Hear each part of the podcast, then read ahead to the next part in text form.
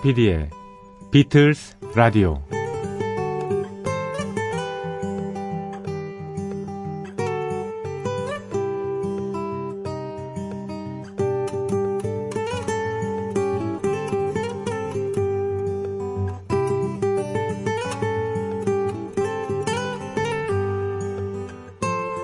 지금부터 나열하는 단어를 기울여 들어보세요. 빈부, 세대, 이념, 지역, 남녀, 여야, 보혁, 남북, 인종, 종교. 이런 말 다음에 붙여질 가장 자연스러운, 가장 많이 쓰이는 낱말은 뭘까요? 화합? 협력? 조화? 상생? 유감스럽게도 여기에 자주 따라붙는 말은 갈등입니다. 빈부 갈등, 세대 갈등, 이념 갈등, 지역 갈등, 남녀 갈등, 여야 갈등, 보혁 갈등, 남북 갈등, 인종 갈등, 종교 갈등, 이런 말들입니다. 인류 역사는 각종 갈등을 극복하거나 그 갈등을 이기지 못하고 주저앉는 그런 과정이었습니다.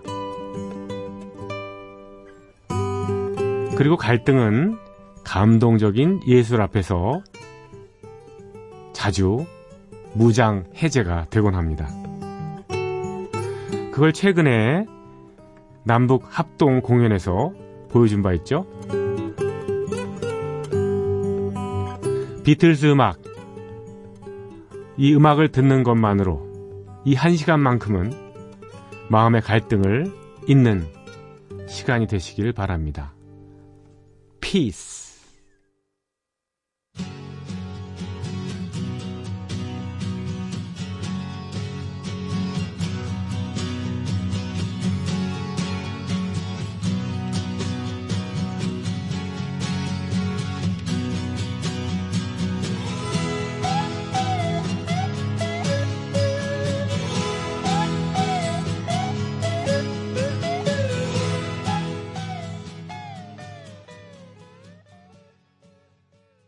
여러분 안녕하셨죠? 조피디의 비틀스 라디오 어, 5월 10일 새벽 3시 지났습니다. 오늘 순서 첫 곡으로 에, 조지 해리슨의 My Sweet Lord를 띄워드렸습니다. 1970년 연말 시즌에 이 앨범이 나왔는데요. 어, 앨범 제목이 All Things Must Pass 모든 것은 지나가리라 이런 어, 제목을 가진 앨범을 냈었죠. 거기 타이틀곡이 예, My Sweet Lord 이 곡이었습니다.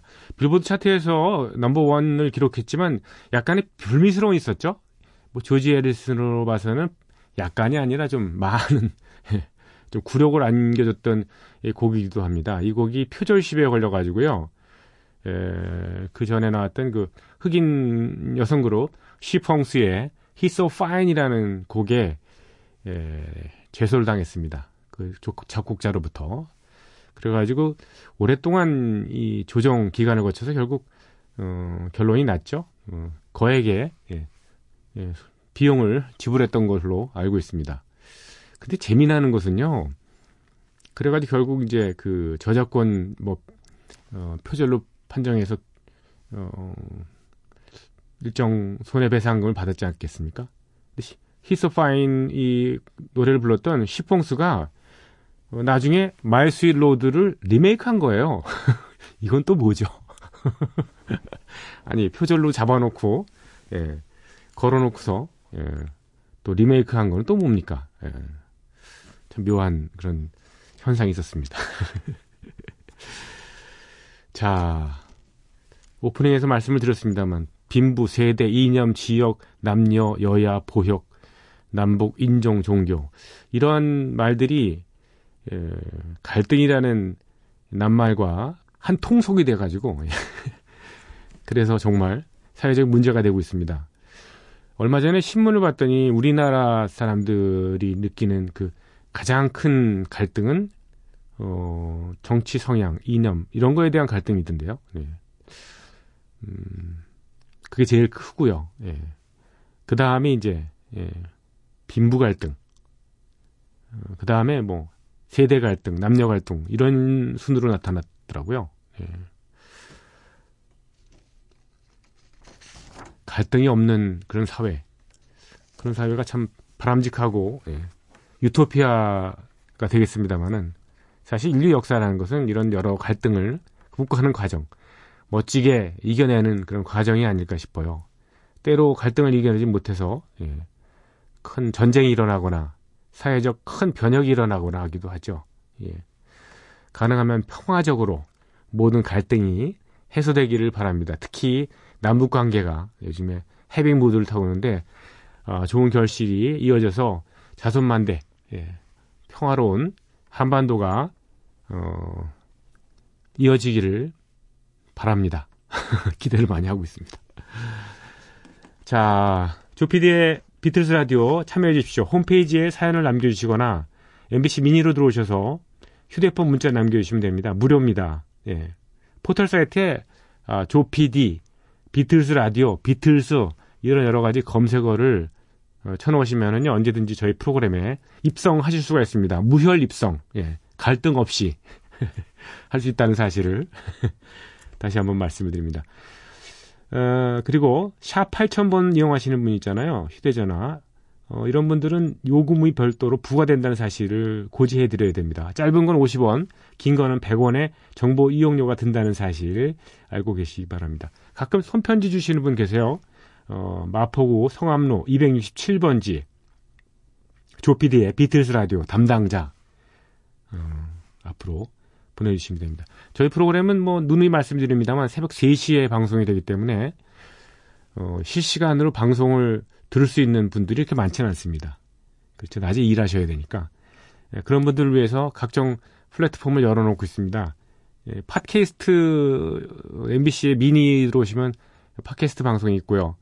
또 팟빵이라든가 예, 파티라든가 이런 예, 플랫폼 있죠. 그쪽을 이용하셔도 되고요. 다만 이제 음악이 좀 30초 내로 잘린다는 거 그런 약점이 있습니다. 그거가 좀 괴로우시다 하시는 분들은 이튿날 이 방송이 새벽 3시에 예, 방송이 되잖아요.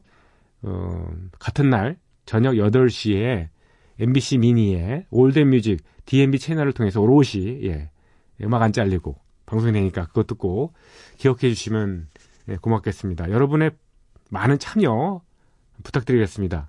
참여가 없으면 방송이 왜소해지고 예, 쪼그라듭니다.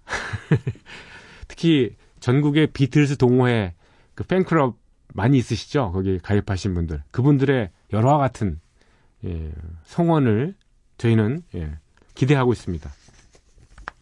윤세명 씨 예, 저희 프로그램에 가끔 사연을 남겨주시는데 피디님 목소리가 한청 부드러워졌고 여유가 느껴집니다. 역시 히말라야는 영혼의 충전소인가 봅니다.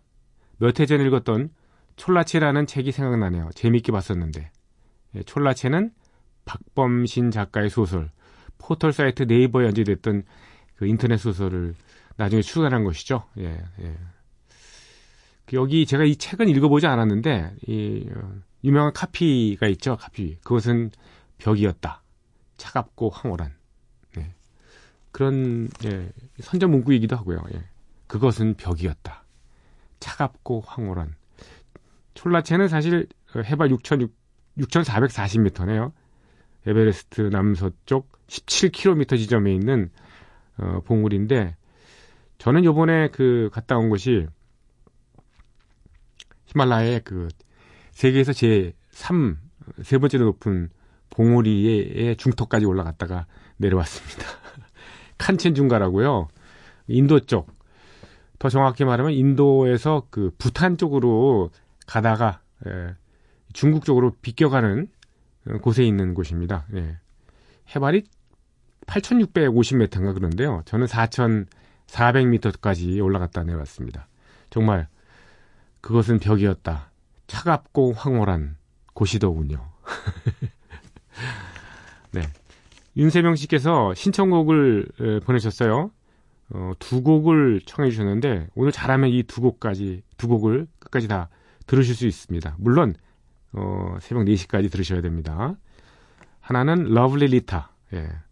이 곡의 멜로디를 정말 좋아합니다. 어제 출근길에 차에서 다섯 번이나 들었습니다. feel이 한번 꽂히면 여러 번 듣거든요. 하셨습니다. 듣다 보면 저는 왠지 영화 라라랜드가 떠오릅니다. 이유는 모르겠는데 이 영화 특유의 분위기가 예, Lovely Rita에서 그려지는 것 같거든요. 하셨습니다. 그리고 두 번째 신청곡은 Act Naturally. 예. 이 곡도 다음번에 기회 되면 들려주십시오. 아니 오늘 기회 되면 들려드릴 것 같아요. 비틀스 전곡 도전 코너에 제가 이 곡을 준비해 놓고 있어요. 예. Act Naturally. 경쾌한 느낌이 아주 좋습니다. 레넌, 맥카트니, 해리슨, 링고 작품이 아는 것 중에서 제일 좋아하는 비틀스 곡입니다. 하셨습니다. 이분 말씀대로 Act Naturally 이 곡은 비틀스 오리지널 곡이 아니고요. 벅 오웬스라는 사람의 오리지널 곡입니다. 자, 이분의 신청곡 윤세명 씨 오늘 대박 맞으셨네. 아, 일단 4시까지 들어보시고 Lovely Rita입니다.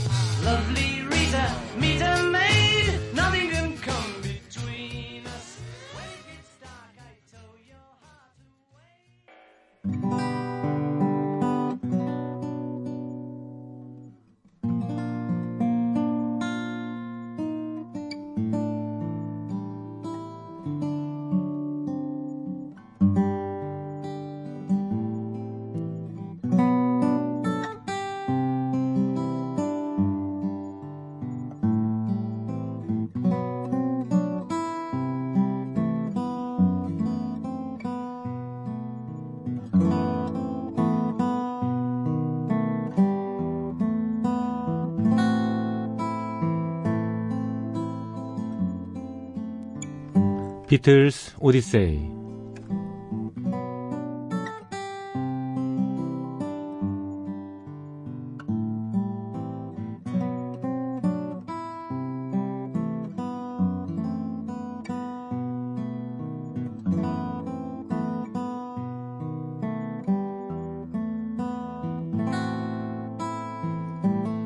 비틀즈 오디세이는 비틀즈가 음악 활동을 하던 시기의 이야기입니다.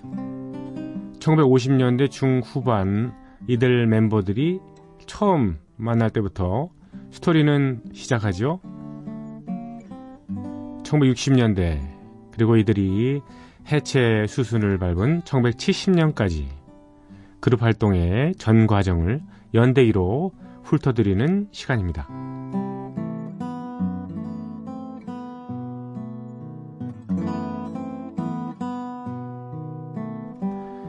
데카 레코드사와의 음반 계약이 물 건너간 뒤 비틀즈는 다시 공연에 집중합니다. 1962년 2월 24일 비틀즈는 버켄헤드 로드에서 열린 YMCA 공연 무대에 오릅니다.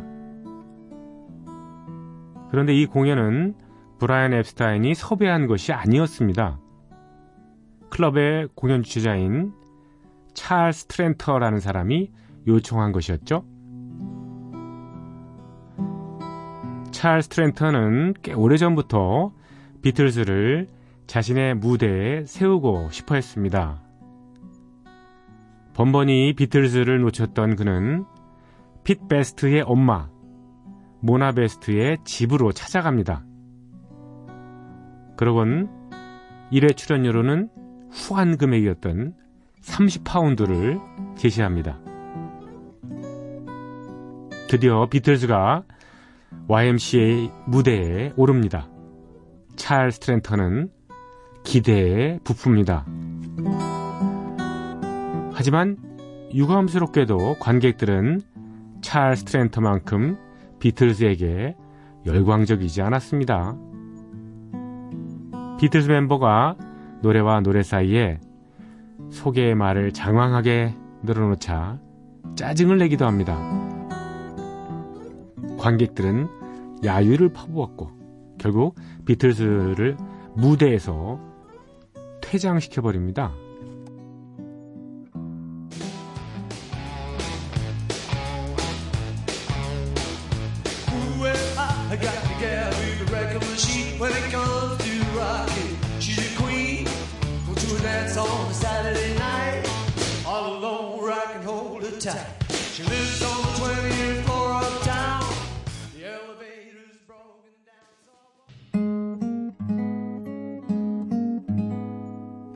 폴 맥카트니의 노래 20 Flight Rock이었습니다.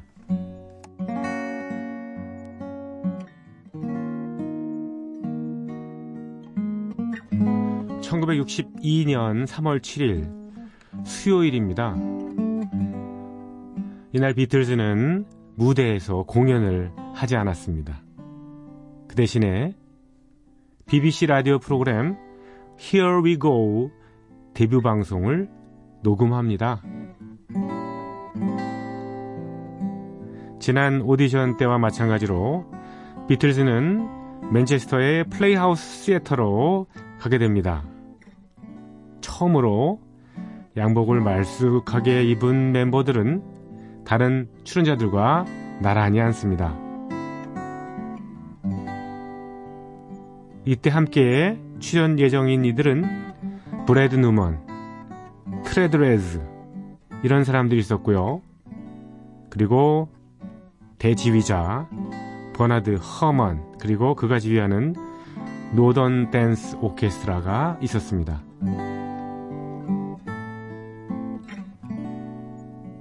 녹음은 10대 관객들이 지켜보는 가운데 진행이 됐습니다. 오후 8시부터 45분 동안 비틀즈는 다른 출연자들과 함께 번갈아 가면서 공연을 합니다. 이때 비틀즈는 총 3곡을 노래합니다. Dream Baby, How Long Must I Dream 그리고 Memphis, Tennessee 마지막으로 Please Mr. Postman이었습니다. 이들 모두 비틀스 멤버들이 만든 곡이 아니었습니다.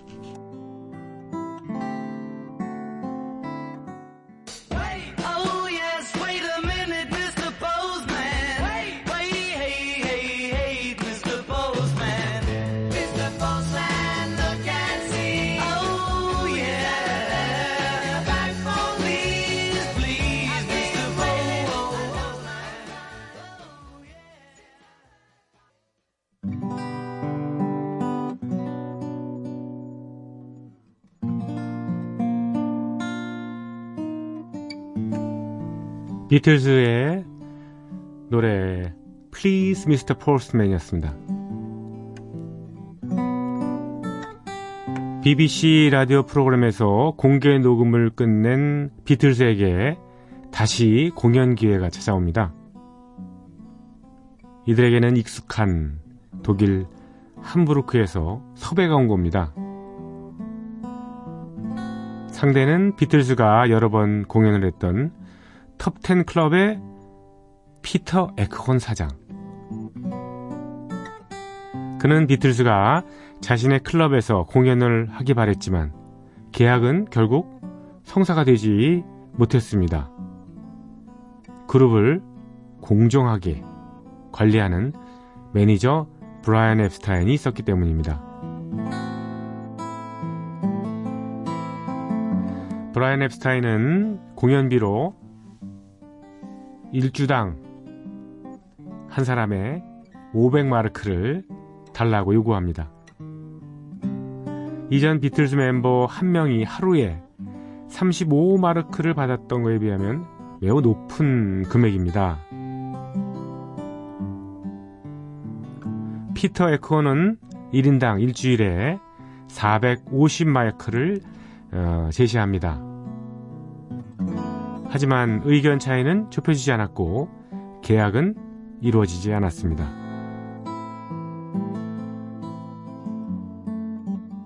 결국 비틀스의 세 번째 함부르크 공연은 스타 클럽에서 열리게 됩니다. 스타 클럽은 그로세 프라이하이트 39번지에 새로 개업한 락 클럽이었습니다. 이곳의 소유주 만프레트 바이슬레더는 비틀스 멤버 1인당 주 500마르크씩을 주기로 합니다. 또 1,000마르크를 추가로 지불하기로 비공식 계약을 맺습니다. 브라이언 앱스타인은 그만큼 비틀즈의 몸값을 올려놨던 겁니다. 비틀즈는 스타클럽에서 1962년 4월 13일부터 5월 31일까지 출연하기로 결정합니다.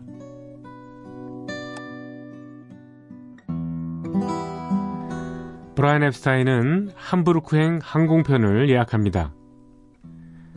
비틀즈 멤버들이 기차를 타고 여행하는 것은 이제 옛일이 되어버렸습니다.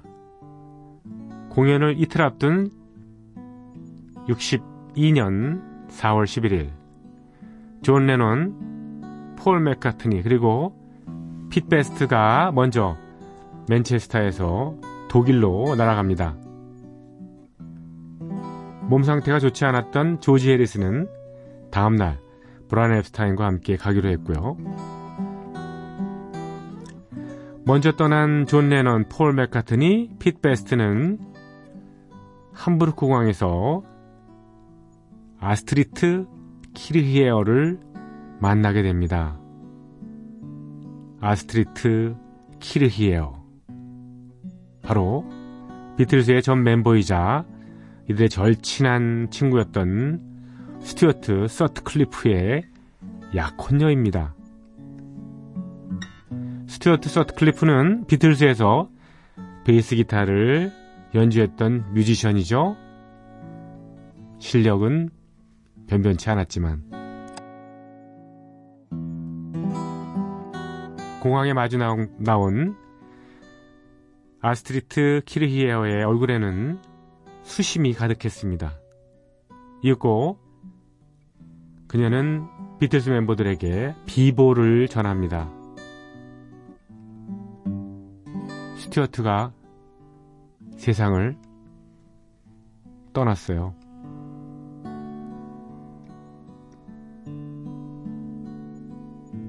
이들이 함부르크에 도착하기 바로 전날 스튜어트 서트클리프는 뇌출혈로 사망한 겁니다.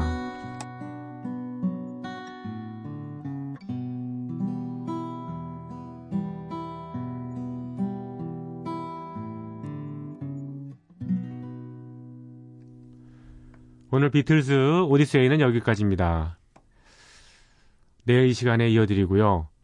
스튜어트 서트클리프가 비틀즈에 속해 있었을 때 녹음했던 네, 곡이죠. 폴 맥카트니의 집에서 예, 녹음기를 빌려와가지고 예, 지인한테 빌려온 녹음기로 녹음한 바로 그 곡입니다. 녹음 상태는 그렇게 썩 좋지는 않습니다. 어, You Will Be Mine, 비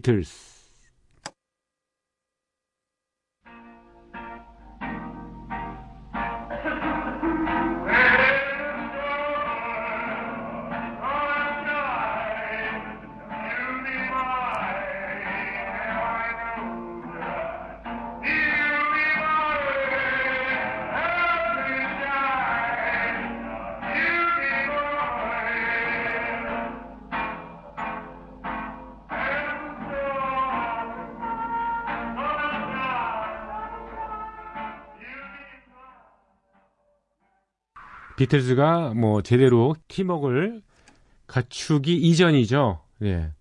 스튜어트 서트클리프가 베이스 주자로 활약하던 시절에 예, You Will Be Mine이라는 곡, 예, 폴 맥카트니 집에서 녹음한 거. 사실은 비틀즈의 어떤 어, 전기 프로그램을 하다 보니까 이게 예, 방송을 통해서 소개할 수 있는 거지. 그렇지 않으면 이게 방송 예, 거의 뭐 예, 방송 뭐 사고 정도는 아니더라도 틀 수 없는 지경의 그런 음질입니다.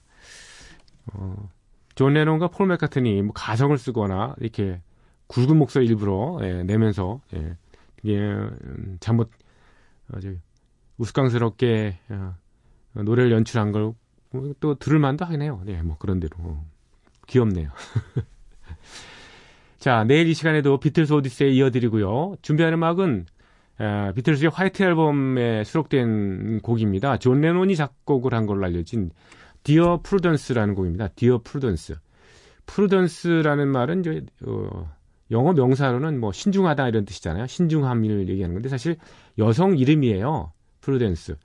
어, 비틀스 멤버들이 인도에 그 철학을 어, 체험하러 갔을 때 요가 예, 마하리시 요기 예, 만나러 갔을 때 그때 요가나 인도 철학에 심취했던 여성이 하나 있었어요. 누구냐면 미아 페로라는 배우 있지 않습니까? 그 배우의 여동생이었던 어, 미아 프루덴스가 있었어요. 근데 미아 프루덴스가 너무 인도 사상에 예, 빠져가지고 헤어나지 못하는 것 같아서 어, 존 레논이 좀 우려스러운 목소리로 어, 자꾸 충고를 했나 보죠.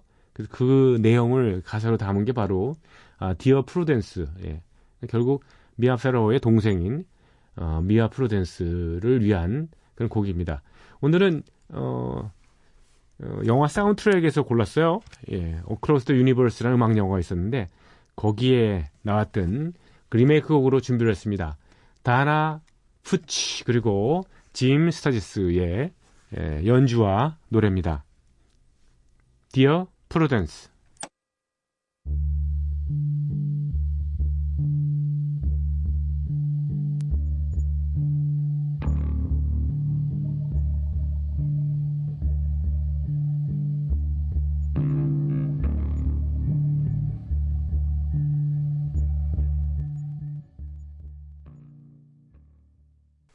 Dear Prudence, 예. 다나 푸치스, 그리고 짐 스타제스의 연주와 노래였습니다. 아까 마하리시 요기 얘기를 하면서 인도 철학, 요가 이런 얘기를 했는데 사실 명상이죠. 초월 명상. 예. 초월 명상에 빠져서 요 단어가 잘 생각이 안 나서 어, 설명이 이렇게 어, 변방을 떠돌던 그런 느낌이 들었습니다. 자, 어, 나의 비틀즈 추천곡. 오늘은 어, 시선 집중 새로운 진행자로 지금 맹활약 중이시죠. 교육 평론가로도 굉장히 유명하신 이범 씨. 이범 씨입니다. 안녕하세요. 이범입니다. 제가 오늘 소개해 드릴 곡은 비틀즈의 옐로 서브마린입니다. 이 곡은 제가 어, 학생 시절에 많이 들었던 곡이기도 하지만 어, 저희 집에 저하고 와이프 사이에 아이가 넷이 있거든요. 얼망졸망 아들 둘, 딸 둘 이렇게 있는데 그래서 저는 항상 7인승 좀 큰 차를 몰고 다녀요. 아이가 뒤쪽에 이렇게 타고 있고 아이들이 이 곡을 틀면 항상 아이들이 옐로 서브머린을 크게 합창을 합니다. 물론 영어 발음도 제대로 안 되고 옐로 서브머린 요 부분만 주로 어, 크게 노래 부르면서 부르지만 어, 제가 살면서 제일 행복한 그런 순간 중에 하나였던 것 같아요. 그래서 여러분께 옐로 서브머린 음, 저의 그 기쁜 느낌을 담아서 보내드리고 싶습니다. In the town where I was born lived a man who sailed to sea and he told us of his life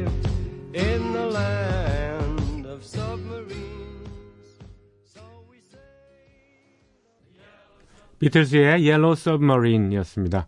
링고스타의 어, 메인 보컬이죠. 예, 리드 보컬이었습니다. 비틀즈 전곡 도전 12번째 시간입니다. Act Naturally. 예. 1965년 초에 비틀즈는 눈코 뜰 새 없이 바빴습니다. 영화 Help 때문이었었죠. Help 촬영을요, 1965년 2월부터 5월까지 3개월 동안 쭉 했고요. 틈틈이 오리지널 사운드트랙 OST 녹음을 진행해야 했습니다. 65년 6월 17일 비틀스는 Help에 수록할 마지막 노래를 녹음합니다. 바로 오늘 소개해드린 Act Naturally입니다. 명색이 4인 완전체 그룹인데 아무리 드러머라 해도 링고스타에게 OST에서 노래 하나 부를 기회는 줘야지 않겠습니까? 그렇죠. 예. 그런데 존 레논과 폴 맥카터니가 써놓은 그에 맞는 곡이 없었어요. 링고스타에게 어울리는 어떻게 할까요? 예. 남의 곡을 빌어오기로 결론을 내린 겁니다. 누군가 컨트리송 중에서 영화와 관계된 내용을 담은 노래가 있다고 소개를 합니다. 마침 비틀즈는 영화를 찍고 있었으니까 뭐 분위기에도 맞겠네 뭐 영화와 관계 있는 노래 어떤 거야 이렇게 얘기를 했겠죠. 이래서 뽑힌 곡이 바로 Act Naturally였던 겁니다. 오리지널 가수는요 이보다 2년 전인 1963년에 발표한 그 벅 오웬스라는 사람이었었어요. 벅 오웬스는 당시 컨트리 웨스턴 차트에서 정상에 이 곡을 올려놨거든요. 그러니까 노래가 굉장히 히트했었죠. 음, 나름요. Act Naturally는 1965년 9월 즈음에 미국에서 세계 명곡 Yesterday 있지 않습니까? 예, 비틀즈 하면 Yesterday잖아요. Yesterday 싱글 음반에 B면으로 발매가 됐습니다. 팝 차트에는 47위에 머물렀네요. 작품을 만든 사람을 보면요, 이 예, 비틀즈가 아니라 그랬잖아요. 예. 예, 자니 러셀과 보니 모린이라는 사람인데 자니 러셀의 말에 따르면은 자신은 Act Naturally 이 곡을 만드는데 불과 30분밖에 걸리지 않았다고 잘난 체를 했습니다. 예. 그리고 그 곡을 작곡한 게 1961년이었거든요. 그래서 어, 벅 오웬스의 노래가 음반으로 나오는데 2년이 걸렸다는 거죠. 예. 30분 만에 만들어서 음반으로 만드는데 사실 2년이 걸렸다. 어. 어쨌거나 몇 가지 우여곡절 끝에 나온 링고스타 메인 보컬의 Act Naturally는 이후에 비틀스 공연의 라이브 레파토리로 아주 자주 불리워졌습니다. 특히 비틀스가 에, British Invasion의 위력을 보여준 TV 프로그램 있지 않습니까? 예. 에드 설리번 쇼에서 비틀스는 이 곡을 연주해서 아주 깊은 인상을 남깁니다. Act Naturally 예, 자연스럽게 연기한다는 얘기잖아요. 예, movie star를 꿈꾸는 한 남성의 얘기를 담고 있습니다. 가사 중에 재미있는 부분이요. 나는 틀림없이 빅스타가 될 거야. 오스카상을 수상한다면 영화가 나를 스타로 만들었다 하지 못하게 연기를 아주 잘할 거야. 영화 덕분에 스타 됐다는 얘기 듣고 싶지 않고 연기 잘해서 에, 스타 됐다고 나는 그렇게 인정받고 싶다는 그런 내용이 있습니다. 최고의 연기 과연 자연스럽게 하는 거겠죠. 비틀즈의 Act Naturally 예, 먼저 들으시고요. 오리지널 곡은 사실은 네, 벅 오웬스입니다. 벅 오웬스의 노래도 이어드리겠습니다.